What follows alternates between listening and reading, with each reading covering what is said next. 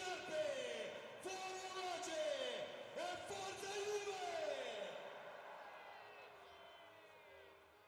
Assalamualaikum. Bertemu lagi dengan saya, Kumbang.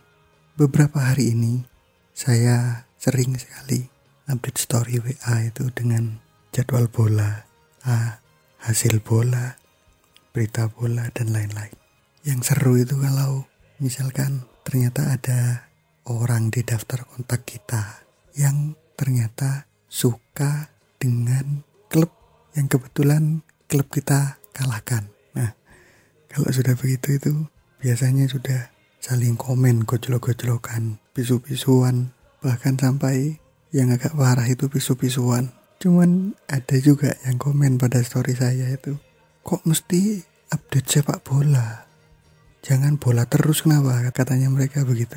Di sisi itu saya tertawa dalam hati. Kenapa? Saya pikir posting bola itu adalah hal yang paling canggih, yang paling bisa diterima oleh orang banyak. Kenapa? Sebab saya pikir ketika saya posting tentang bola, bagaimanapun respon teman-teman, bagaimanapun respon komentar pada postingan saya, posisi kita sama. Posisi kita sama-sama sebagai penggemar bola. Sehebat apa pun kita memuji klub kita, sehebat apa pun kita gojloki lawan kita, seberhasil apa pun kita menang argumen, kita menang debat ketika dalam hal masalah bola, itu tidak akan ada hasilnya apa-apa. Tidak ada benefit yang diperjuangkan. Sehebat apa pun kita memuji pemain, kita memuji tim, kita tidak akan pernah menjadi pemain itu sendiri atau kemudian kita menjadi pelatih misalnya. Tidak, kita komen hanya sebagai sesama penggemar bola. Gak ada ceritanya Ballon d'Or terus kemudian diberikan pada penggemar bola A atau diberikan pada penggemar bola B. Tidak ada. Semuanya diberikannya pada pemain. Sedangkan penggemar hanya tepuk-tepuk tangan saja menyemangati. Nah, di situ letak keakrabannya. Di situ letak egalitariannya. Bandingkan kalau misalkan saya posting politik jika saya posting politik, bisa jadi di sana ada tendensi tim sukses di dalamnya.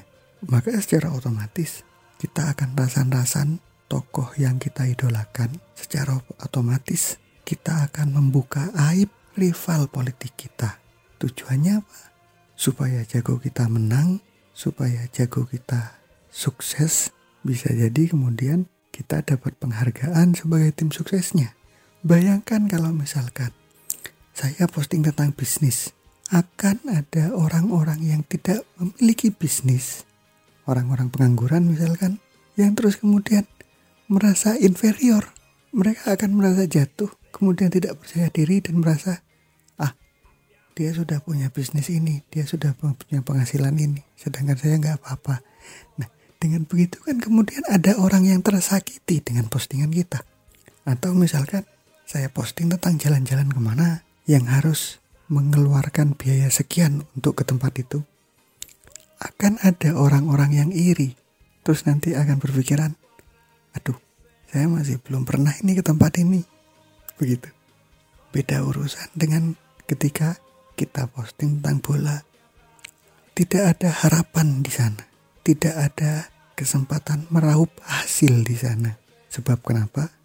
Posisi kita sama-sama sebagai penggemar bola Siklusnya sama, penggemar apa pun yang terjadi pada timnya akan selalu didukung. Padahal si penggemar tidak akan menghasilkan apa-apa. Yang mendapat hasil tetap pemain, tetap tim, tetap pelatih, tetap manajerial. Tidak pernah akan ditemui strata sosial dalam pembahasan penggemar bola. Tidak akan pernah ditemui kasta organisasi, kasta kepentingan yang lekat pada urusan politik. Begitu juga tidak akan ditemui tingkat ekonomi seperti ketika kita memposting tentang bisnis. Pada titik itu saya kemudian teringat pada salah satu pesan dari Syekh Ibnu atau Ilah Sakandari. Beliau pernah bilang, Antahurun mimma anta anhu ayis wa abdun lima antalahu tomi. Maknanya, engkau merdeka dari sesuatu yang tidak engkau inginkan dan menjadi budak dari sesuatu yang engkau harapkan. Di situ, penggemar bola adalah orang yang paling merdeka, sebab mereka tidak pernah memiliki harapan apa-apa ketika mendukung timnya. Mereka tidak pernah memiliki tendensi apa-apa ketika mereka gojloki musuh timnya. Jika hal itu bisa diresapi, maka percayalah bahwa orang yang merdeka adalah penggemar bola. Mereka bebas dari harapan-harapan. Mereka bebas dari penghasilan-penghasilan. Mereka bebas dari peluang kekuasaan, peluang kekayaan, dan peluang pengaruh dari tim yang sedang diagung-agungkan. Begitu podcast dari saya. Sebut saja Kumbang. Sampai jumpa di edisi berikutnya. Assalamualaikum warahmatullahi wabarakatuh.